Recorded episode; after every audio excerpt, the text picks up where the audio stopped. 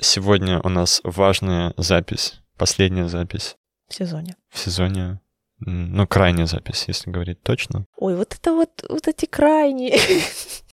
Нашли, нашли крайнего, да? Да, мы нашли крайнего, который сегодня будет отвечать за все и с нами разговаривать.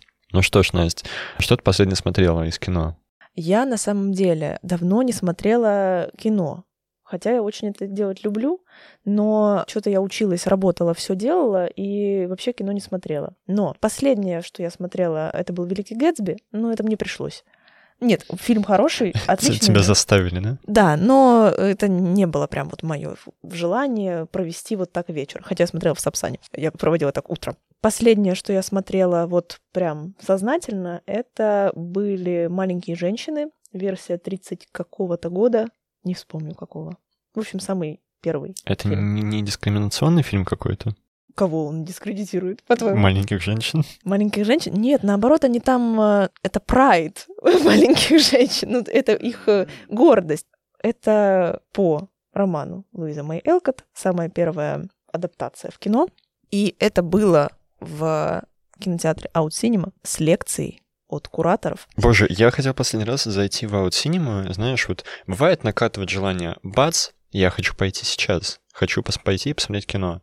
И черт возьми, у них нет мест. Тебе нужно бронировать заранее, покупать билет за несколько дней, и только потом ты можешь прийти. Меня это так расстроило, потому что я редко, на самом деле, смотрю фильмы, но когда смотрю, это прям вот вау-вау, я максимально в этом процессе. И потом я пошел в их э, конкурентов, э, кинотеатры конкурентов, да, ужас вообще. И посмотрел э, фильм «Закат». Это очень странный фильм про мужчину, который Новый, старый. э, новый год 21 или 22 про мужчину, который остался в Мексике после праздника, каникул с его сестрой и его племянниками. У них умерла мать, но он остался в Мексике. Он захотел просто тусоваться там. Нашел себе женщину, они что-то вместе проводили время, у него были бабки, он британец, богатый, все дела. В итоге она приехала к нему и такая, почему ты мне врал, что ты здесь потерял паспорт? Ты же просто здесь остался жить. И в итоге там семейная драма, всякие развязки. Фильм, на самом деле, очень удивляет в конце. Но он странный в том плане, что этот герой ничего не говорит. Он либо что-то делает, либо ничего не делает. И ты просто сидишь, думаешь, ну, скажи, пожалуйста, в чем была мотивация твоих действий сейчас? Почему ты не поехал? Почему ты сделал так-то? Почему ты нашел эту женщину?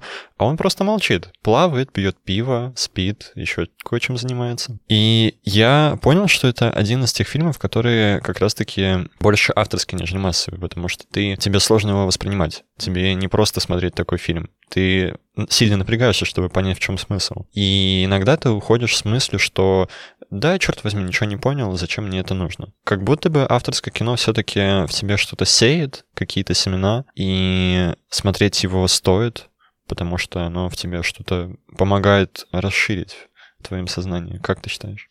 Мне нравится, когда кино какую-то вызывает эмоцию и какое-то размышление, к которому я просто так бы не пришла. И поэтому я вот люблю что фильмы, что книги, я поняла, такие, которые нет сюжета, just vibes. Это вот мое абсолютно. Когда там просто мы куда-то пошли, мы посидели в красивом месте, покурили сигареты, попили кофе. Потом мы пошли, посмотрели в закат молча. Вот это вот мое кино. Я вот... Потом мы поговорили о том, что жизнь, она как коробка конфет. Ну, все вот эти вещи. Вероника подсказывает, что мы так живем. Ну, это Да, прекрасно. и ходим постоянно в утопист в таком вайбе. Замечательно, да, замечательное сиборитство вот такое вот. Я готова наблюдать за этим вечно. Это вот мои фильмы. И мне вот не обязательно, чтобы фильм мне рассказал какую-то невероятную историю. Вот прям захватывающую, уникальную.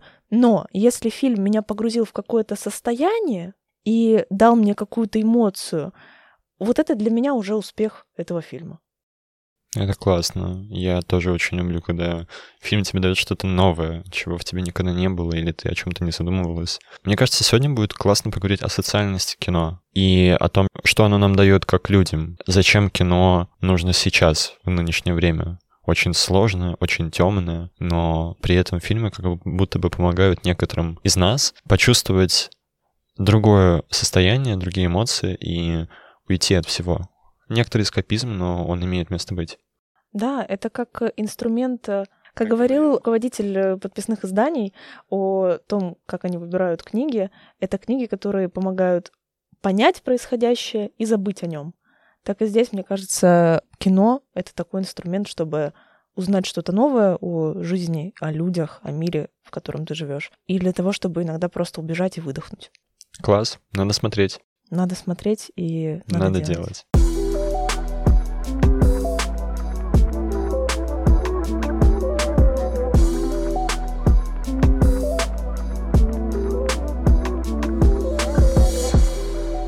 Сегодня с нами в гостях основатель и директор кинотеатра Out Cinema Леонид Леонов. Лео, Лео, Какой последний фильм ты смотрел? у меня недавно родился ребенок, поэтому я не так много фильмов в последнее время смотрел. Наверное, это был э, Тед Ласса. ты смотрел Теда Ласса, Дань? Так понравилось тебе? Я, кстати, не смотрел этот фильм. Он мимо меня когда прошел. Сериал. Хотя, Сериал. Сериал. да. хотя все его смотрели, и все очень отмечают, что это что-то невероятное, что-то современное и необычное. Да, он достаточно классный. Ну, то есть он легкий, и там хорошие актеры, хорошая актерская игра. Ты говоришь, э, все смотрели и э, всем понравилось. А Out Cinema, насколько я понимаю, насколько я как-то прочувствовала, когда э, ходила туда, это больше не вот не про то, что все смотрели и всем понравилось, а, а про какое-то более кино необычное, авторское, нишевое. Давай расскажем вообще, что такое Out Cinema, немножко об этом проекте, в чем соль этого места, в чем его особенность.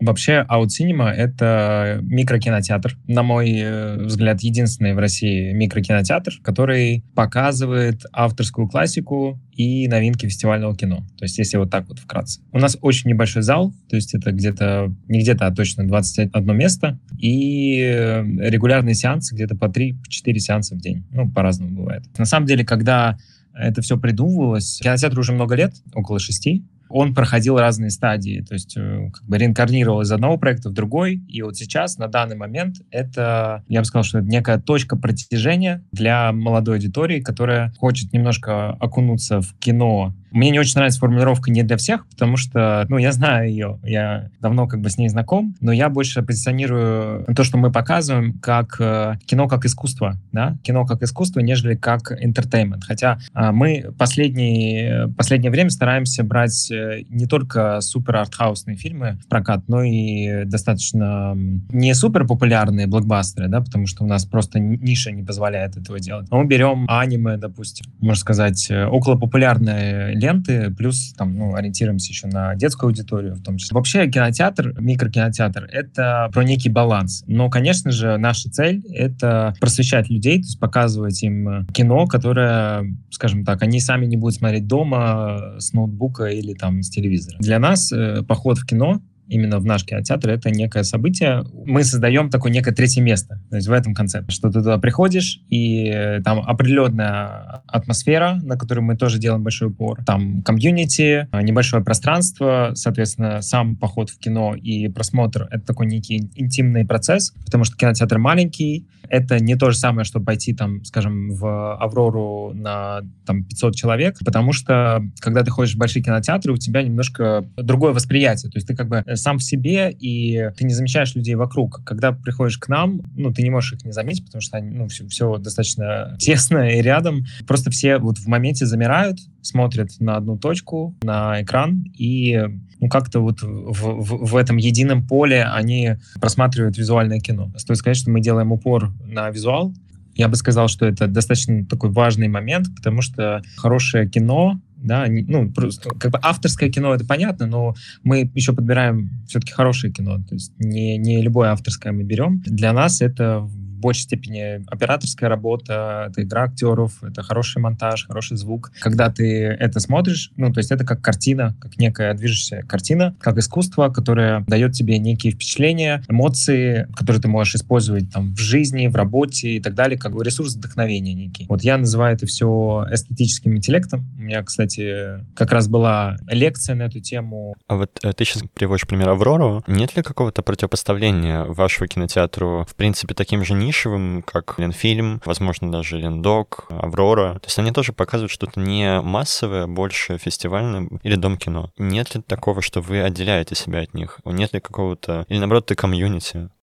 У нас э, немножко своя движуха. Вообще, в, в целом, э, что «Аврора», что «Родина», нас, насчет Линдока не знаю, но это государственные кинотеатры, которые довольно сложно управляемые, у них э, сложная программа, и на самом деле там очень много того, что мы бы никогда в жизни не показывали. Если посмотреть на репертуар «Родины», то там 50% это э, русское кино, ну, потому что они по закону обязаны это делать, потому что это дотационный кинотеатр. У нас э, все-таки в большей степени это про комьюнити, да, то есть у нас хорошая развитая медиа сеть, у нас Инстаграм развитый, и ВКонтакте, Телеграм. Ну, в общем, мы как бы развиваемся в интернете и привлекаем зрителей через интернет, и всегда так было. Делаем очень много контента. Для нас э, кинотеатр — это больше community, зрителей, людей, которые приходят. И, честно говоря, каждый год э, аудитория меняется, то есть э, поколение растет, э, подрастают новые зрители, новые люди. Для них уже там то, что мы, ну, поскольку репертуар повторяется так или иначе, да, э, для них уже, допустим, это кино, оно не то, что уже там просмотрено до дыр, а это уже что-то в новинку. Так вот циклами повторяется. Ну, плюс, конечно, мы стараемся всегда следить за свежими какими-то обновлениями. На мой взгляд, у нас самая сильная афиша в городе, потому что мы действительно кастомно и... Ну, то есть у нас большой такой кураторский research на тему подбора фильмов, на тему того, как мы их э, добываем,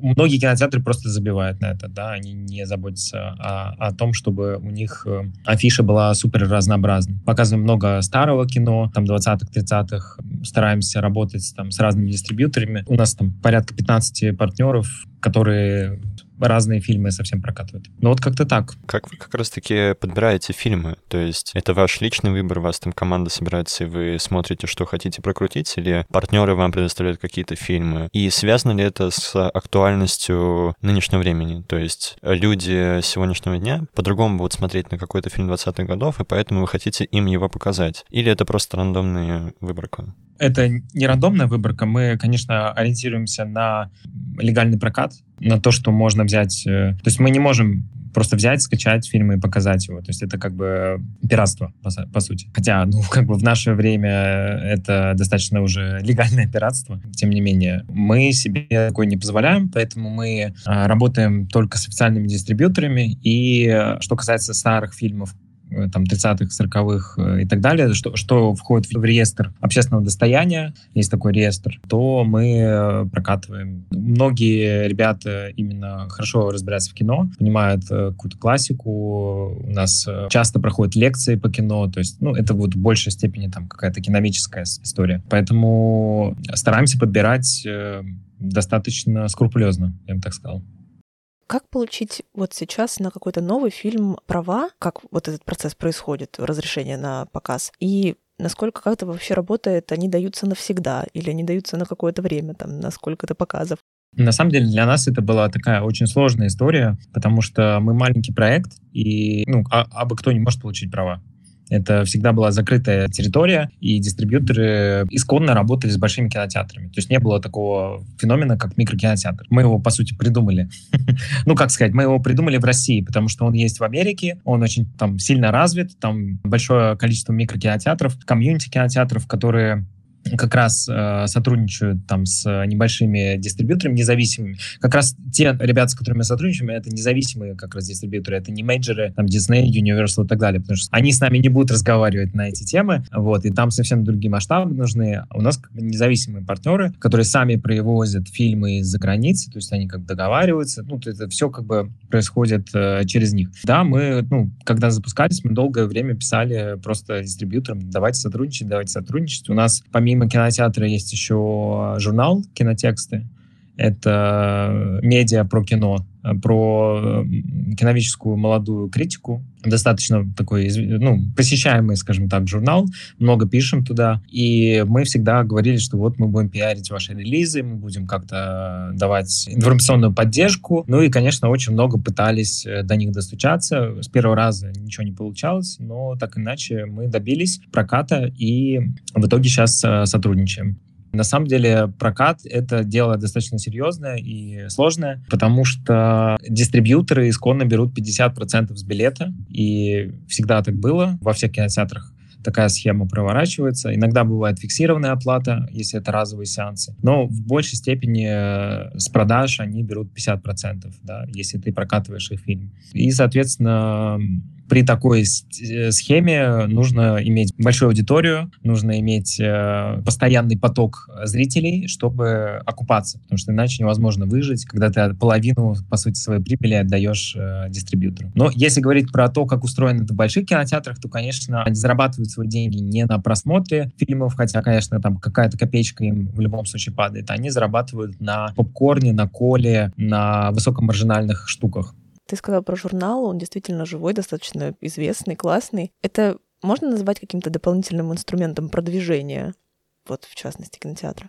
Но сейчас, сейчас он э, живет самостоятельной жизнью. Иногда мы пиарим через него события наши, которые мы тоже иногда делаем события, ну как, раз в месяц, наверное, стабильно, делаем большие события на там 150-200 человек на разных э, площадках города и э, через него в том числе их пиарим. Вот. А так это, в принципе, самостоятельная медиа, которая живет своей жизнью, и авторы пишут туда достаточно часто, то есть там каждый день выходит какая-то статья или новости и так далее когда я вижу вот такие площадки, камерные, а, такие вот как раз-таки с определенной такой аудиторией, маленькие и чаще всего вот такие вот какие-то стильные, у меня сразу ощущение, мне всегда интересно, кто это делает, потому что мне кажется, что это какие-то люди, которые откуда-то берут э, большие деньги, туда вкладывают, и это какая-то просто это для души, это какая-то радость.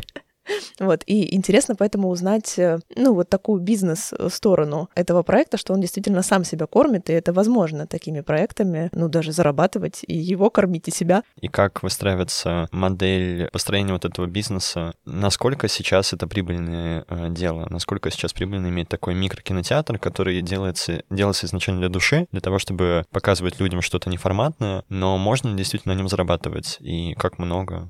Смотрите, начнем с того, что, наверное, это сам, ну, не самый легкий бизнес вообще в целом. Очень э, часто я слышу, к нам приходят запросы, там, вот давайте, ребята, там, расскажите, как мне открыть такой кинотеатр там в своем городе и так далее. Я говорю, что это, наверное, вопрос удачи, вопрос э, как, каких-то длительных стараний, на самом деле вопрос э, того, как ты умеешь создать комьюнити, как удержать его. По сути, все кинотеатры, микрокинотеатры у нас, к сожалению, в России нет похожих проектов, да, то есть вот все, что есть... нет вообще. Нет вообще, да. Все, что есть около похожее, вот мик микроформатное, это киноклубы, но все киноклубы работают нелегально, то есть они не покупают права у дистрибьюторов и, соответственно, не платят им процент. Они не могут масштабировать эту историю и как бы работать в белую. Бизнес, он э, достаточно сложный, и я бы сравнил его, наверное, с некой теорией вероятности, да, потому что здесь важен момент того, как ты сможешь застабилизировать вот это количество зрителей, которые к тебе приходят каждый месяц, да, то есть, по сути,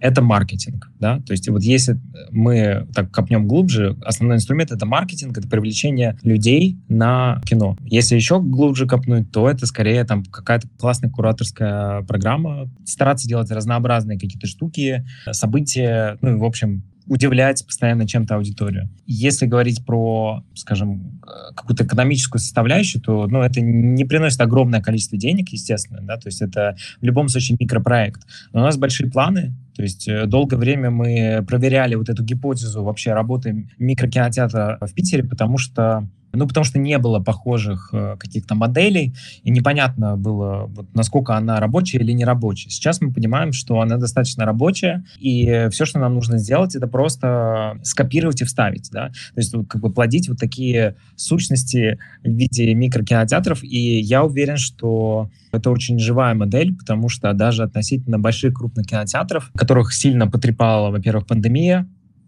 во-вторых, э, война, ситуации с э, иностранными дистрибьюторами, с менеджерами, которые ушли из России. Для них это серьезный вообще удар, и на самом деле я не знаю, честно говоря, как они сейчас выживают.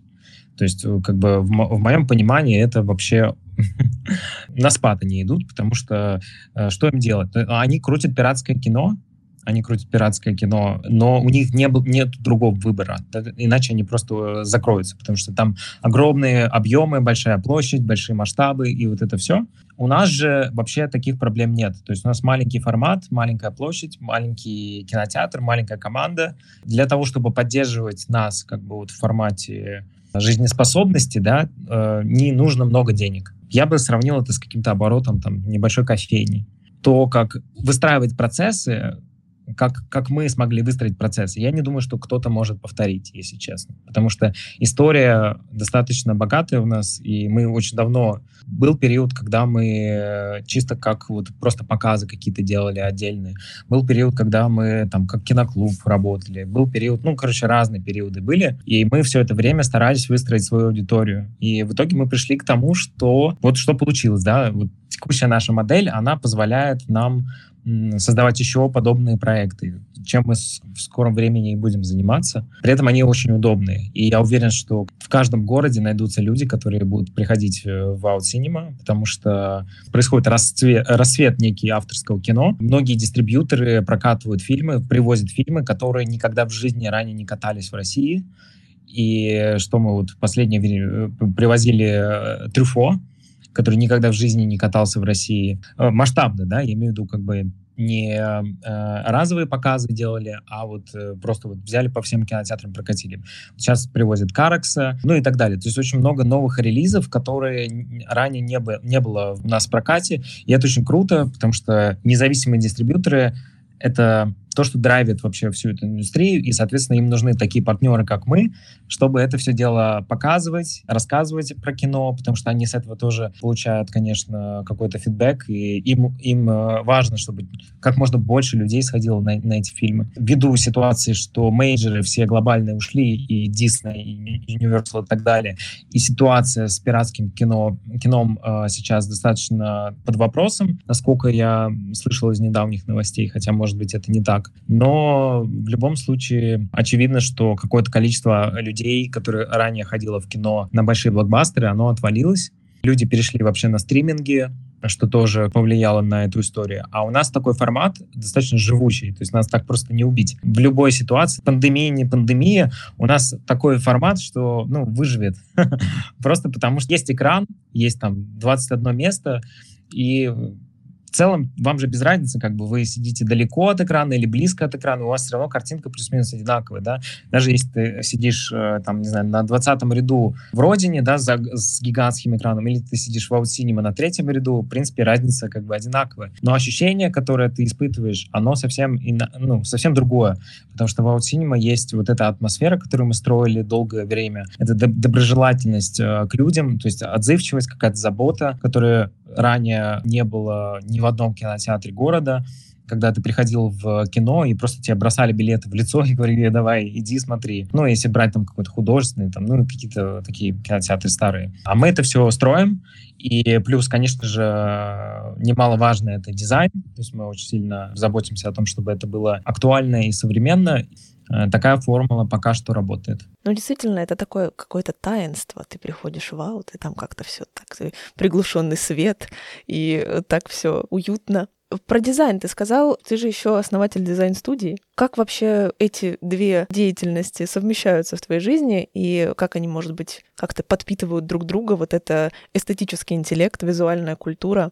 Очень сильно они совместимы, потому что для меня дизайн — это тоже некое искусство. А что кино, что дизайн я воспринимаю как через призму искусства, а только дизайн, наверное, это прикладное искусство, потому что там э, еще помимо эстетики э, важна некая функциональность, но кино, конечно, очень сильно дает некий boost э, креативности и насмотренности, и вообще, в принципе, всем дизайнерам, кто с нами работает в студии, я всегда советую смотреть э, фильмы, которые там мы показываем в ауте, или просто какой-то список фильмов я составляю, чтобы получить вот этот визуальный опыт, потому что через призму этого визуального опыта ты будешь создавать что-то более красивое, эстетичное, и на самом деле тут нет какого-то большого секрета.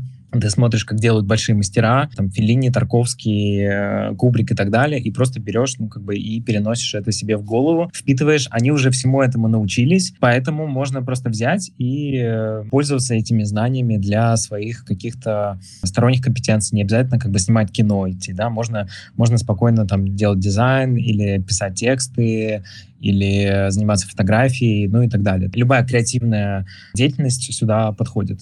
Дай нам несколько вот таких фильмов, которые ты прям рекомендуешь для вот этого визуального опыта.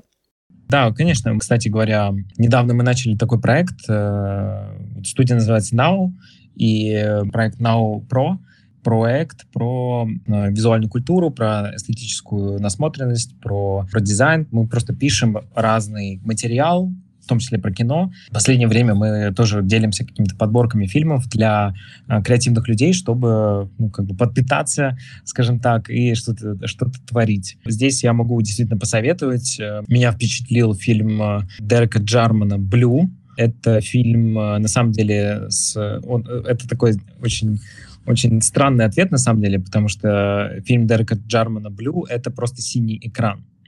То есть просто синий экран на протяжении полтора, э, по полутора часов.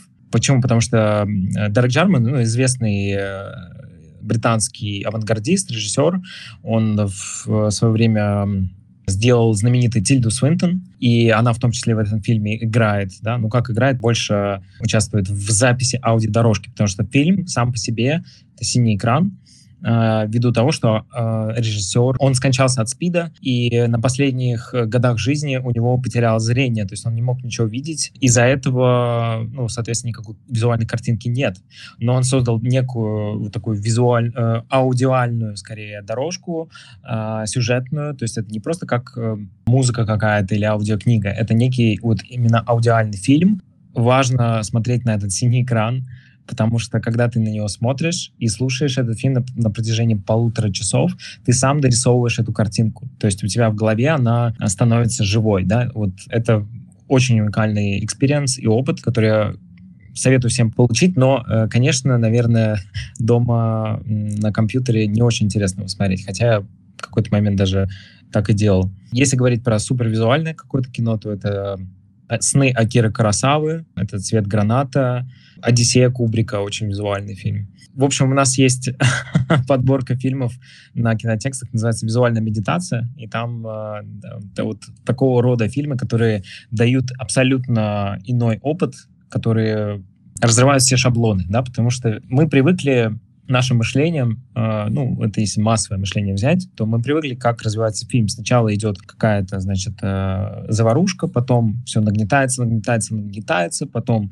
происходит некая драма, потом разворачивается все. Главные герои, то ли они там влюбляются, то ли они расходятся, или там какой-то боевик происходит, и потом все хэппи-эндом заканчивается. То есть ну, плюс-минус вот такая картина, она в каждом голливудском фильме присутствует. Это ну, продюсерское кино сделано для того, чтобы охватить как можно больше людей. Универсальный, скажем так, сюжет, чтобы все поняли. Авторское кино, оно по-другому работает. Оно работает именно как через призму мышления автора. Поэтому сюжет в фильмах авторов-авангардистов, японских авангардистов, которые тоже очень советую, там Сюдзи Тараяма, например, это классический режиссер. Там сюжет э, протекает иначе. То есть ты никогда не знаешь, что будет дальше. Для креативных э, людей, которые занимаются там творчеством каким-то, очень важно уловить вот эту мысль, что чтобы убрать буквальность из, э, например, дизайна, да, потому что в дизайне буквальность, она такой большой враг. Ну и в, в кинематографе в том числе. Буквальность я имею в виду как линейность сюжета,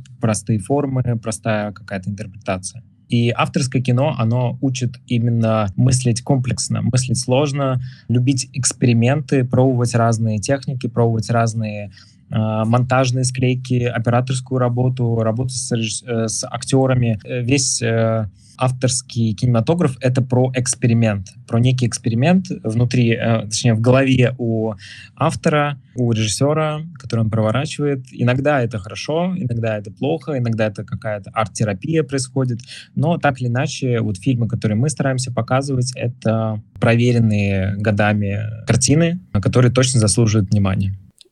Любите ли вы экспериментировать? То есть ты говоришь эксперимент, вы их, ну, любите ли вы в вашем кинотеатре показывать что-то, чтобы удивить зрителя, что он не ожидает увидеть на, на экране? Да, конечно, мы стараемся, но в любом случае, поскольку это бизнес, мы не можем как бы слишком много экспериментировать, мы стараемся некий баланс соблюдать. У нас был некий период, когда мы показывали только очень сложное какое-то артхаусное кино, и э, к нам приходили только эстеты, только какие-то синефилы и, в общем, э, люди, которые разбираются в этом, да. Но сейчас период не, немножко другой, то есть у меня э, настрой в проекте такой, что я хочу сделать авторское кино массовым. То есть в этом идея, да, чтобы люди приходили в кинотеатры, как в 60-е годы во Франции очень много было синематек. Почему как бы культура во Франции кинематографа, там, ну или в любой другой европейской стране так развита? Потому что они уже годами это делают, и десятилетиями они смотрят кино, и для них Жан-Люк Гадар — это классик. То есть это как бы не что-то а, авангардное или артхаусное или не для всех. Это просто классик. Для них нет такого, что там в фильме есть э, массовый или не массовый. Фильм есть хороший или плохой. Да? Вот в таком ключе можно поразмышлять. Я не спорю, что есть э, голливудское кино, ну, популярное кино, достаточно массовое. Я, в принципе, сам много смотрю разных фильмов, и я смотрю Марвел в том числе, просто для research а определенного. И э, там какие-то фильмы, мне кажется, очень крутые. Там, например, ну, мне очень нравится Человек-паук через вселенную, да, вот э, анимация, как она сделана, вот первого Человека-паука через вселенную. Это очень авторская история, э, именно авторская анимация. И с точки зрения монтажа она круто сделана. Ну, то есть есть фильмы э, популярные, которые мне очень нравятся, которые они цепляют. И, э, ну, к сожалению, таких немного, потому что Возможно, эта ситуация изменится, как она была, если помните, в 60-х, э, ну, да, в начале 60-х, когда Голливуд полностью поменялся, Помним, пришел конечно, новый Голливуд. да. А, ну, я имею в виду, если как бы копнуть в историю кинематографа. А, пришел новый, гол, э, новый Голливуд, и э, он полностью сменил вот эту парадигму, да, и появились такие авторы, как Скорсезе, Кубрик, ну и вот прочие ребята, там, э, Спилберг, и авторы начали ру- рулить вот этим всем процессом. А то, что сейчас происходит, единственный вот момент, который меня напрягает в э, массовом кино, это отсутствие идей, отсутствие новых идей. То есть все очень третируется, очень э, много ремейков, э, приквелов, сиквелов и так далее, и это просто вот переходит в некий такой бизнес в плохой коннотации. Поэтому я очень советую смотреть э, хорошие сериалы. Вот из последнего, наверное, могу посоветовать «Разделение», сериал тоже на Apple TV. Очень классный сюжет, очень классная операторская работа. Ну, вообще, в целом, скажем так, э, последние годы авторы ушли на стриминги. Да, то есть многие авторы ушли на стриминги, на Netflix в том числе, и там много классного контента, много классных сериалов, которые можно посмотреть, питать и вот из нового кино высмотреть, да, потому что я не агитирую смотреть только классику 60-х, 70-х, 80-х годов. Бывают, бывают жемчужины, но вот то, что происходит сейчас в Голливуде, мне не особо в общих масштабах нравится. А если сейчас немного вернуться назад и попытаться резюмировать, получается, вы хотите оставаться микро кинотеатром, но на макроуровне, то есть чтобы эта культура расширялась и в больших городах открывались кино, новые кинотеатры. Да. Такие планы есть, да? Да, да, да. В данном ключе, насколько сильно вы зависите от э, государства? Вот сейчас поясню. К примеру, насколько сложно получать прокатное удостоверение, что вы хотите показать какой-то вот крамольный фильм, но он вам очень нравится, и вы хотите, чтобы люди его увидели. Однако есть вероятность, что вам не выдадут. Есть ли такие проблемы, и какие иные проблемы вы испытываете? Нет, таких проблем нет, потому что мы сами ничего не выбиваем у государства, мы с ним не контактируем. Прокатное удостоверение получает э, дистрибьютор, а мы работаем с дистрибьюторами. Поэтому все тяготы получения прокатного удостоверения э, лежат на дистрибьюторах. На самом деле это как некая сфера малого бизнеса, то есть микрокинотеатр в целом может существовать в любом районе, в любом городе. Есть, я уверен, что есть на это спрос, потому что, скажем, не в любом городе, но в городах, где ценят искусство, где ценят э, визуальную культуру, и таких городов помимо Питера достаточно, ну, по крайней мере, там штук э, 10 можно начитать. Идея в том, чтобы, да, распространить это как сеть, сделать это сетью э, микрокинотеатров, поскольку у нас нету аналогов, нет конкурентов, мне кажется, что эта идея достаточно реализуемая. Ты важно сказал про авторское кино, про то, что это вообще такое, потому что, мне кажется, есть люди, которые думают, что авторское кино — это вот все как э, фильм «Блю», что это все какое-то очень сложное, какое-то замороченное, и Мгм. без 100 грамм не разберешься. А, но мне кажется, здесь важно рассказывать, что авторское кино не обязательно какое-то сложное, что Скорсезе, например, это тоже авторское кино, хотя оно более ну, понятное зрителю, чуть более, чем какие-то совсем артхаусные истории. Как ты вообще относишься к вот такому мнению об авторском кино, что это очень сложно? Правда ли это все очень сложно и заморочено. Должно ли так быть? Да, ну здесь э, просто не совсем правильный термин этот э, интерпретирует, потому что авторское кино — это то, что создает автор. Не обязательно оно сложное, да, то есть там, не знаю, э, можно сказать, что «Аватар» — это тоже авторское кино, потому что его создает автор Джеймс Кэмерон. Нужно уже скакать э, немножко в другие термины, это там, например, жанровость какая-то.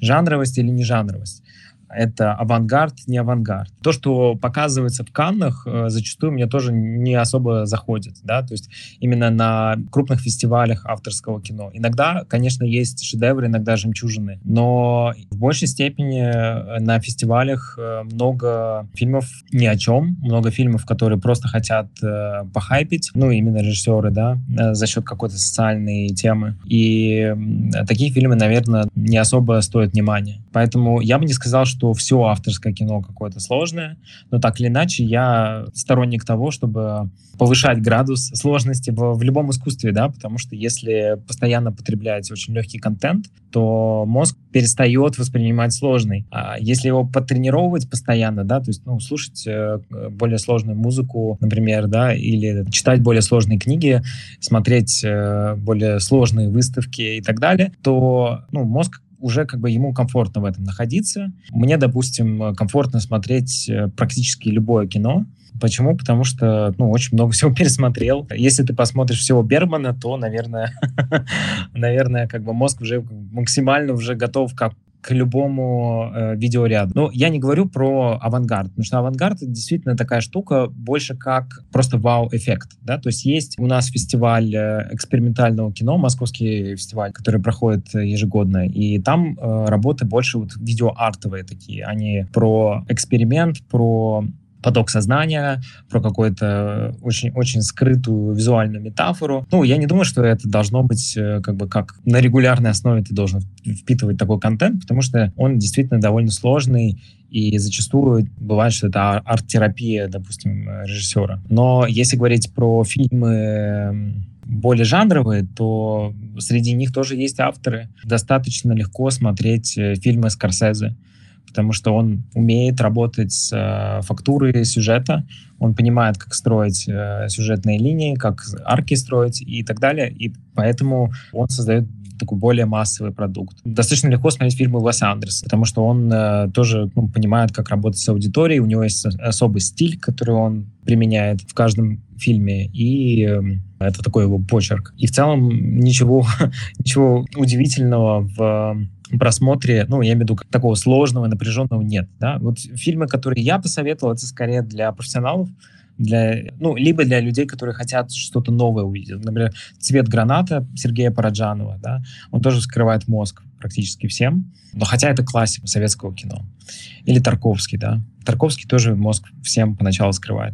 Но когда ты к этому привыкаешь, то тебе становится понятно. На самом деле, во многом... Э, а почему как бы кто-то сказал, что кино должно быть легким? Кто, кто это придумал? Исконно в Голливуде тоже работали авторы. Надо понимать историю кинематографа. Многие тоже ее особо не знают и воспринимают кино как некий продукт э, массовой культуры. На самом деле, если копнуть в историю кинематографа, многое станет понятно, как развивалась индустрия киностудии, как она появилась, кто вообще был у истоков киностудии и так далее. И мы увидим, что это были те же самые авторы, там, Чаплин, Киттон, а, Капра и так далее. Есть ли среди твоих личных задач как раз-таки некоторое миссионерство, что ли? Помощь людям, которые хотят стать такими ценителями, хочет ли ты их просветить, дать ли им больше пищи для размышлений, больше фильмов, которые помогут им стать более интеллектуальными, повысить свой эмоциональный интеллект? Это, по сути, вот то, то что мы стараемся продвигать в Out Cinema. Понятное дело, мы не берем на себя миссию образования людей, да, хотя у нас есть э, некий продукт, который мы еще не запустили, который мы готовим. Именно это уже будет такой образовательный курс. Но на самом деле мы там раз в неделю у нас проходят лекции да, от наших друзей, авторов, иногда авторы кинотекста, иногда там приглашенные спикеры. И они уже рассказывают конкретно про фильм, про историю кино, про режиссера, и они уже обучают, показывают, как надо смотреть это кино. И это очень круто. В основном эти лекции проходят именно по старому кинематографу 30-х, 40-х. И для людей тогда смотреть его достаточно комфортно и приятно, когда они понимают контекст. Там, если взять какую-нибудь э, бурлесную комедию, сумбурную комедию старого Голливуда, то ее очень приятно смотреть, да, там, не знаю, в джазе только девушки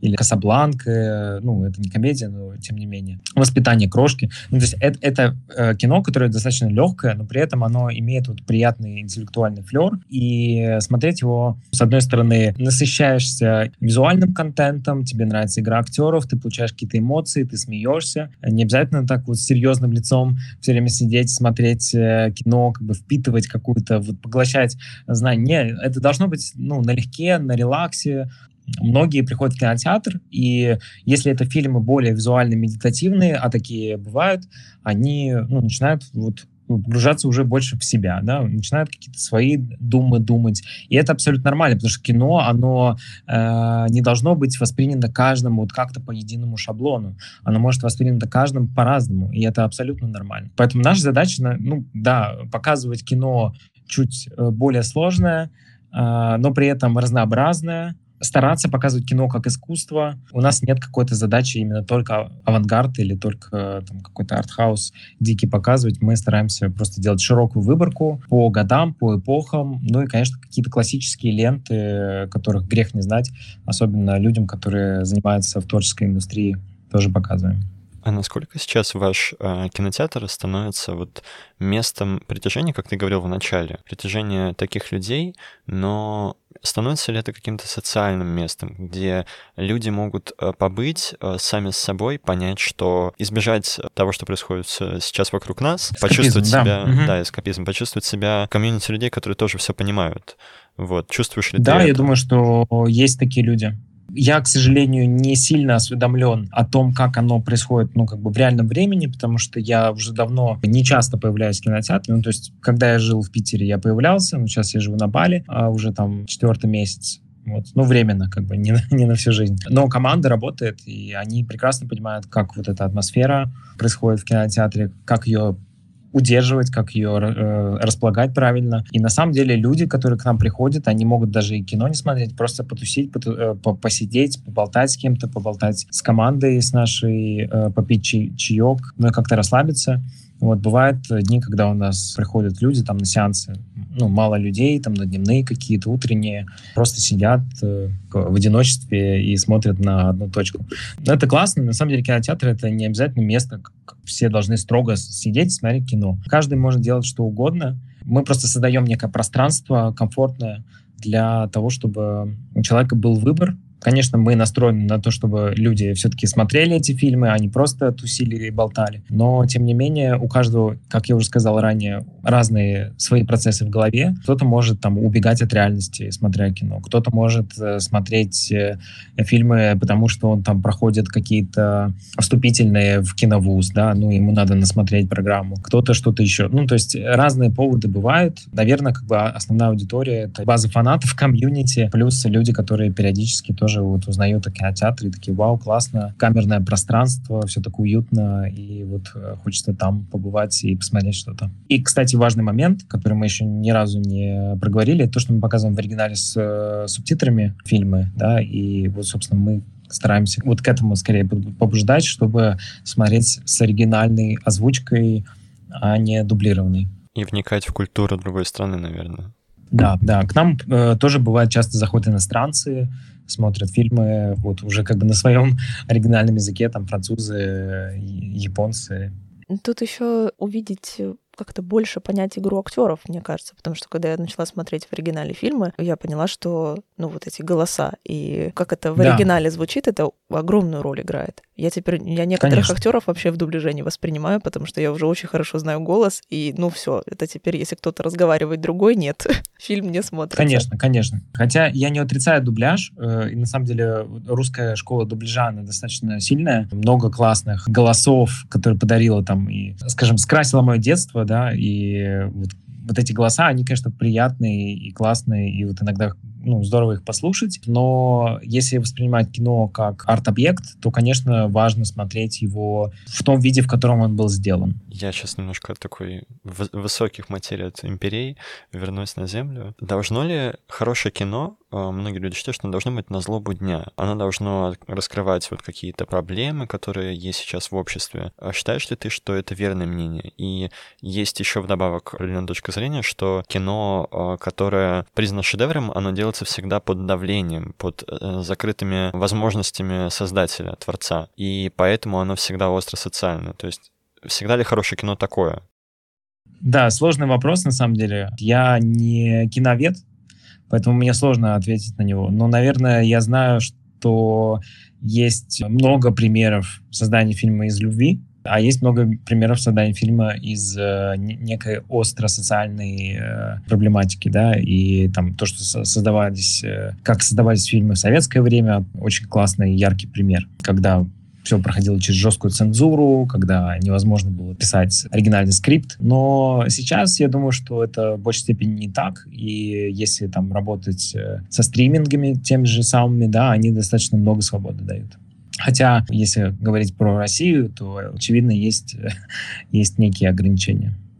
С оценкой кино тоже же все сложно. Вот ты сказал про Каны, и мне кажется, после всех фестивалей, премий, главный вопрос, который задается примерно 300 тысяч раз, это почему не вот этот фильм? Как тебе последние Каны? Может, что-то вы будете показывать оттуда, а что-то, может, вообще не понравилось и не согласен, отрицаю.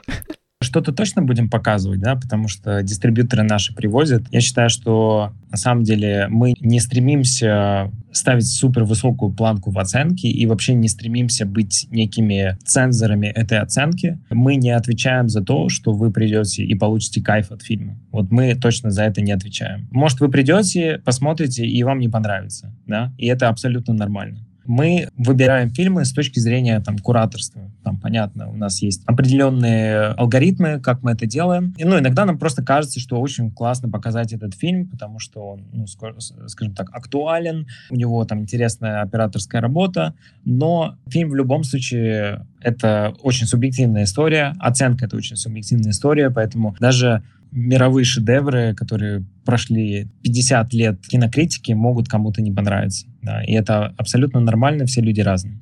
Поэтому я бы сильно ну, не переживал с точки зрения того, как это все оценивается. На самом деле я не смотрю на оценки ни, на кинопоиске, нигде. Мне, в принципе, вообще все равно, потому что очень много фильмов, которые не зарейтингованы или которые плохо зарейтингованы, которые мне нравятся. Тут вопрос уже как бы каждого ну, личного мнения. Мы просто даем некую пищу для размышления, а дальше уже зритель сам выбирает, что ему смотреть, что не смотреть, насколько ему это зашло. Вот как-то так. Чуть-чуть попросим тебя все равно дать оценок. Не нам судить, но мы обсудим. Как ты думаешь, ну вообще, вот для тебя кто самый лучший или несколько самых лучших советских и российских режиссеров? Которых обязательно важно посмотреть русскоязычному человеку в наше время. Именно вот э, советских и российских, да? Русскоязычных можно. Русскоязычных, окей, да. Э, Тарковский, Сакуров, Параджанов, не помню режиссера, который снял «Летят журавли». Мне очень нравится этот режиссер. Он еще снял «Якуба» фильм, э, просто вылетел из головы. Вот его. А потом, ну, наверное, ранний Шахназаров, это «Курьер» и «Город Зеро». Колотозов это был. Колотозов, да, спасибо большое. Вот, э, Михаил Колотозов. Советское кино, на самом деле, очень крутое. Ну, там, Эйзенштейн, да, тот же самый, там, окей, да, Эйзенштейн, а, Дига Вертов обязательно, «Человек с киноаппарат», если это какие-то авангардные, да, брать 20-е года. Из русского нового мне, честно говоря, немного чего понравилось. Вот, ну, наверное, Звягинцев я могу назвать. И режиссер, который снял «Дылду», тоже забыл. Ба- Балагов. Балагов, да. Да, Балагов. Вот. Ну, Балагов — это, по сути, ученик Сакурова, вот, поэтому вот, мне нравится то, что делает Сакуров. «Русский ковчег», наверное, один из моих вообще любимых фильмов. Домашнее задание, что нам всем смотреть и как обогащаться, обогащать свой эстетический интеллект. Да, все-таки ну, очень важно посмотреть Тарковского, да, хотя многие его так пропускают или смотрят какую-то одну работу. Наверное, не стоит начинать с Аляриса, а, я бы начал с э, «Каток и скрипка», прям нашел, пошел по хронологии, потому что «Каток и скрипка» — это супер лайтовый фильм, но он уже там показывает какие-то визуальные штуки, которые впоследствии будут развиваться в его работах, да. Дальше можно посмотреть «Иваново детство», тоже, ну, его легко воспринимать. Потом там «Сталкера», ну и уже дальше что-то посложнее, да, типа «Соляриса» или «Жертвоприношение», «Ностальгия». Спасибо большое за такую отличную подборку.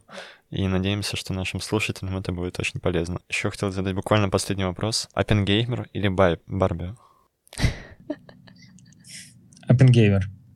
Да, Опенгеймер. Все идем и смотрим Опенгеймера срочно. А потом сразу в Аутсинема. Мне очень интересно, что будет в Барби. Я, э, ну, правда, я, я, я не смотрел, мне нравится Гослинг, и многие знают, что и Гослинг, и Марго Робби, они тоже играют в авторском кино, да, и там, что взять, там, «Однажды в Голливуде» э, Тарантиновский, и как она круто там сыграла, или Гослинга там в «Драйве», или там в ну, неважно. Ну, короче, вот Гослинг крутой актер сам по себе именно фактурно. Как он сыграл Кена, мне кажется, это тоже интересно посмотреть. Ну и вообще, говорят, что очень такой кислотный фильм. Поэтому... Но я, я не смотрел, поэтому не знаю. Ну да, я думаю, Грета Гервик э, справилась, но пропустить удовольствие посмотреть на Киллиана Мерфи в течение трех часов я не смогу. Ну, Нолан, конечно, Нолан — это крас э, красота. Это не мой любимый режиссер, но я практически все фильмы его стараюсь смотреть, хотя мне «Довод» ну, не очень зашел, честно говоря. «Начало» — мой любимый фильм из Нолана. О, боже. Все, нужно заканчивать, а мы сейчас начнем смотреть «Начало». Прям сейчас, да, да. Спасибо огромное за такой содержательный разговор. А, мы очень рады были сегодня обсудить кино, и авторское кино, и массовое кино, и что вообще, в принципе, такое кино, зачем оно нужно современному человеку. С нами был Лео Леонов, и это подкаст «Надо, Надо делать. делать». Надо смотреть. Надо смотреть. Да, спасибо вам большое. Да, спасибо.